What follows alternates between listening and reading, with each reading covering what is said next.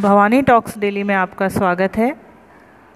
सामाजिक न्याय एवं अधिकारिता विभाग द्वारा शैक्षणिक सत्र इक्कीस बाईस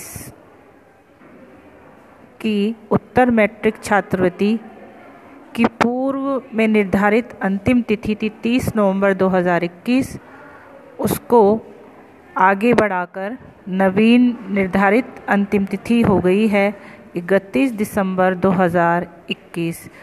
सभी विद्यार्थी अपना आवेदन इकतीस दिसंबर दो हज़ार इक्कीस तक ऑनलाइन पंजीकृत कर सकते हैं।